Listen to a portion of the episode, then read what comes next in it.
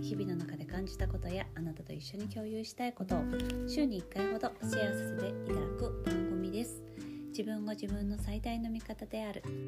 そう思えると日々がぐっと彩りますよ。そんな今日のお話のテーマは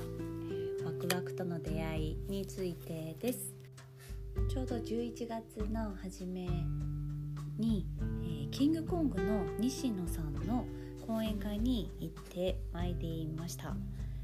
西野さんといえば「煙突町のプペル」というアニメを作ったりとか、まあ、絵本からアニメ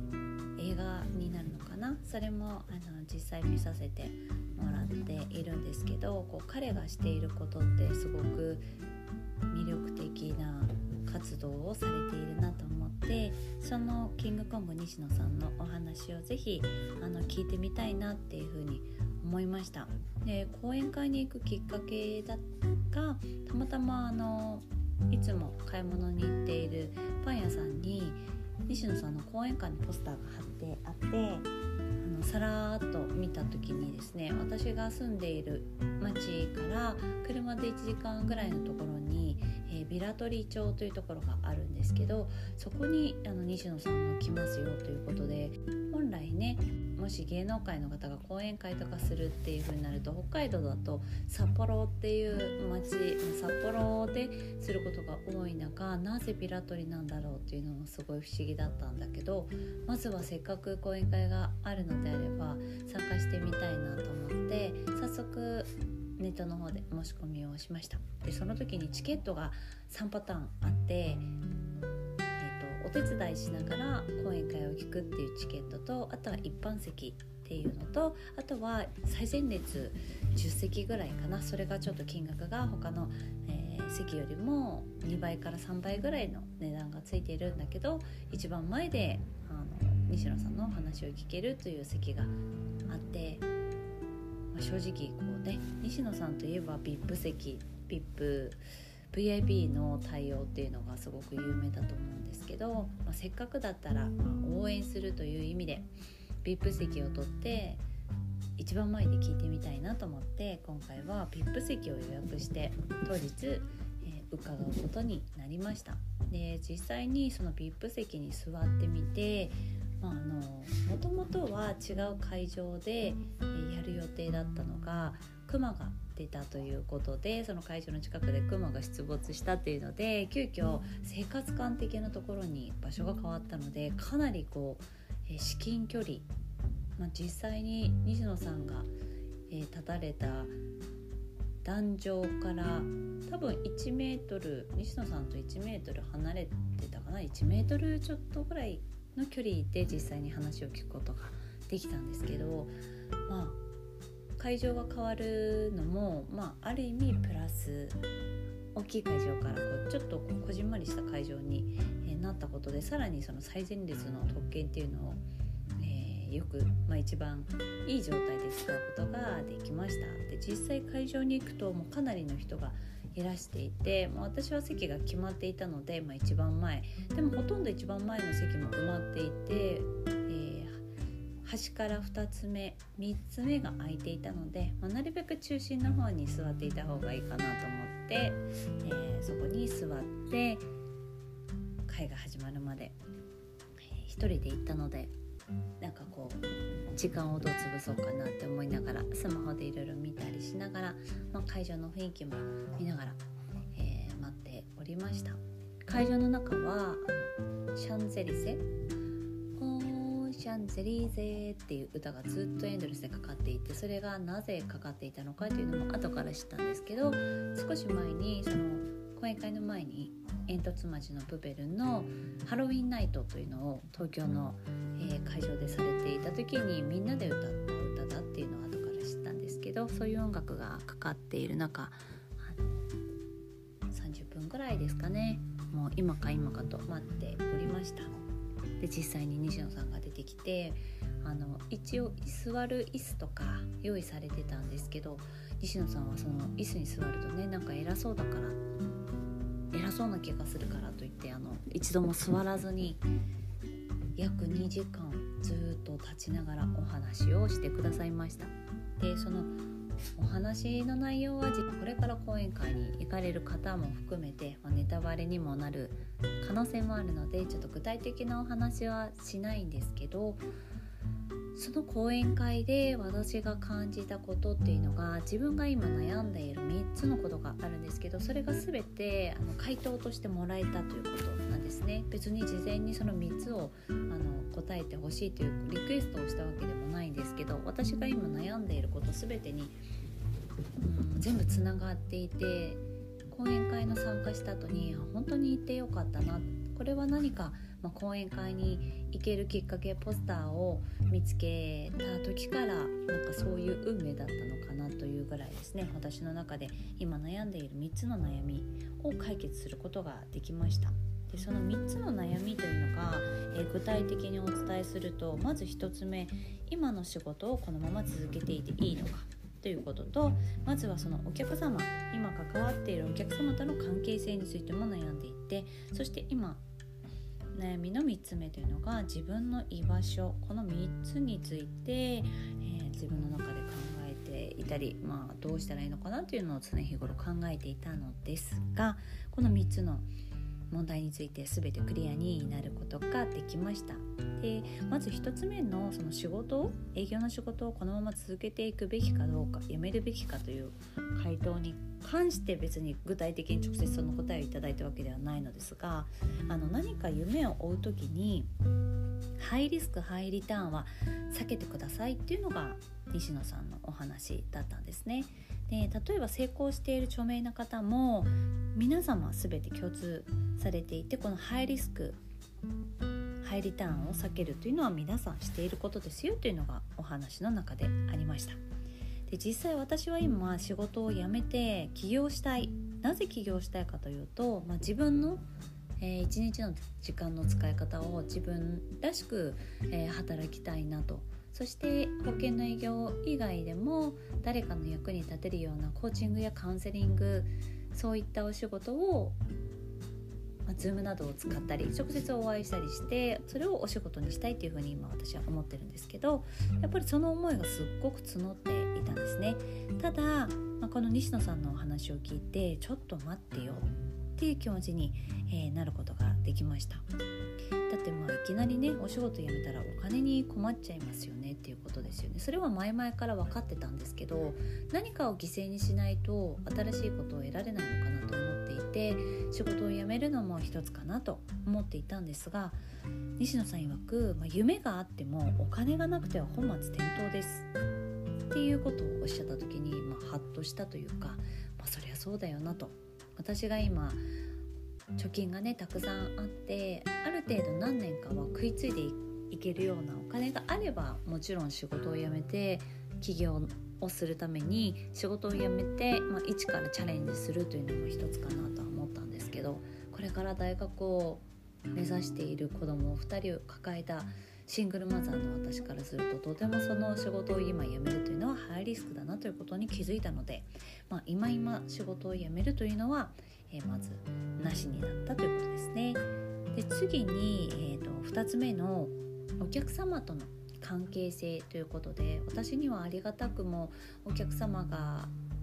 長くつながっているお客様がいらっしゃるんですけど実際そういったお客様を今度は、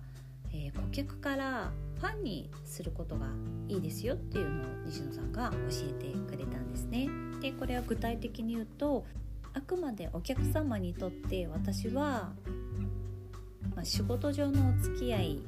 の、えー、人間ではなくってそうではなくて、まあ、お客様自身がもうあなただから応援するよっていうようなスタンスになるように実際私がお客様としてどこかこう一線を引いていた自分もいるんですね。なのでこれからはマリーさんだから応援したいなっていうふうに思っていただける方をもっと増やしていけるように私自身がお客様との関わり方を、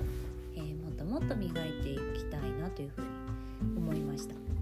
そして3つ目の悩みの自分の居場所ということで会社には一応所属はしているんですが個人事業主というような形で毎年年末、えー、確定申告というのをしています。で会社には所属しているものの、まあ、個々で営業周りをしているのでなんとなくこう不安があったりだとか壁にぶつかった時に、うん、これからどうしたらいいのかなって悩むことも多いんですね。でそんな時にですね、えー、西野さんが言っていたのはコミュニティに所属することがいいよっていうふうにお話をされていました。で私自身今まではこう個人で成功することばかりを考えていたんですね、まあ、人に頼ることが悪いことではないって分かっていても、まあ、いい意味で甘えたり共感し合う関係性から離れたところで今までは仕事をしてきた。ように思います。なので今の会社で例えば先輩に困ったことがあったら助けてほしいよって素直にその気持ちを伝えてみたり、えー、今こんなことで困っていますと何かアドバイスをいただけますか？というような形で私自身あの一人で頑張りすぎてきた部分があるのでそういったところで、えー、先輩の経験をねいろいろ教えてもらったりとか今こんなことで悩んでますというのもあの全然言っていいのかなっていうふうに思ったのと同時にあとは同じ志を持った仲間とお仕事について話したりとか時には協力して何かを作り上げていく。実際企業塾に入ってできたたくさんの素敵な仲間がいるのでそういった仲間と未来のね仕事のお話とかをいつかそういった形で進めていければなっていうふうに思いました。なのでその3つの悩みっていうのを全てクリアにすることができて本当に行ってよかったなっていうのがもう一番の感想なんですけどじゃあ話としてはね難しいお話ばかりをされていたかといったらそうではなくて本当にお腹がもうよじれるほど笑ったすごく面白いエピソードもお話ししてくださったりとかですねあとはれは一番ね前に座っていた私本当になんかラッキーだなって思ったのが西野さんから講演会中に質問されたんですよね。あの日本とニューヨーク間片道の飛行機代いくらか分かりますかって私当てられたんですよ。でその時にニューヨーク行ったことないからなって思いながらも、まあ、ちょっと恐る恐る、えー、15万くらいですかねなんていう感じで自信なさげに答えたら「正解です」って西野さんねすっごい笑顔で答えてくださってなんだろうそのやり取りを思い出したら今でもこうニヤニヤしてしまうんですけど、まあ、そのお話のね話題の中でちょっとそういった、えー、質問とかもいただいたりとかしてですねまあ、あの本当に15万円なのかなと思ってその後お家に帰ってから調べると、まあ、今は、まあ、あの20万円近くですねかかるみたいなので、まあ、若干金額も変わ、まあ、違ったのかなとは思うんですけど西野さんありがとうございます。あの15万円で正解ですと言っていただいてっていう感じなんですが、えー、そういったやり取りもできました。何でしょうね。こう西野さんがこう今までこう起業されてお仕事されてきたその、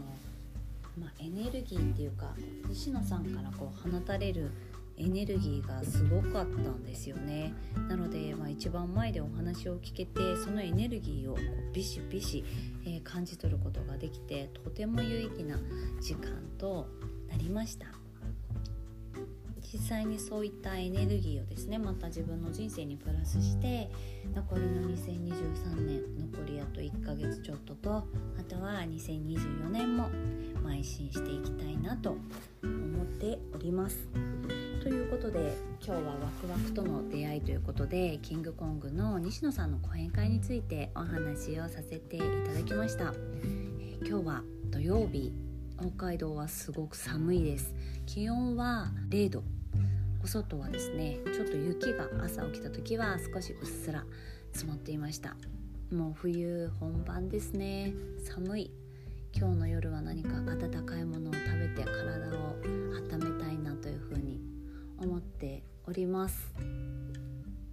あなたはいかがお過ごしでしょうか？気づけばもう11月も後半残り数日でもう12月ですね。大人になると1年がなぜこのように早いのか？まあ、諸説いろいろ皆さんねおっしゃることもありますけど子どもの頃って1年は結構長かったかなと。1月おせち料理食べてから12月の「紅白歌合戦」見るまではなんだかイベントもいろいろあったので1年長いなと思ってたんですけどもう40代を過ぎるとついこの前おせち料理食べて駅伝見てよし今年も1年頑張ろうって思っていたらもうあと1ヶ月でまた「紅白歌合戦」年末がやってまいります。あなたのご実家では「紅白」見る派でしょうか？それとも、えー、何でしょうあの戦うやつ、えー、ライジング、えー、とかですかね。あとはお笑いの番組だったり年末の特番はいろいろやってると思いますが我が家はいつも「紅白歌合戦」を子どもたちと一緒に見てそして除夜の鐘を聞いて「ハッピーニューイヤー」って言って今年もよろしくねって言って寝るのが我が家の、えー、大体の定番となっております。ちょうど去年は札幌の実家に帰って母と一緒にカウントダウンをして今年はどうしようかなと今迷っているような感じです。これからますます寒くなりますし雪が降る地方の方にお住まいの方は雪かきだったりとか朝からねたくさん雪が降って車が出せなくてお仕事行くの大変っていう時期に入ると思いますが是非ご自愛いただいて残りの1ヶ月ちょっと2023年も過ごしていただければと思います。先週のお話をした後ですね熱が出てしまって、えー、インフルエンザになってしまいました9月の末のコロナからやっと復活したと思ったら今年はインフルエンザにもかかってなんとなく体がですねゆっくり休みなさいっていう風に言ってくれてるのかなってって思うような、えー、後半戦でしたね。体調も自分の体調もきちんと見ながらそして残り2ヶ月過ごしていきたいと思います。では素敵な週末をお過ごしください。心セラピストのマリエでした。ではまた。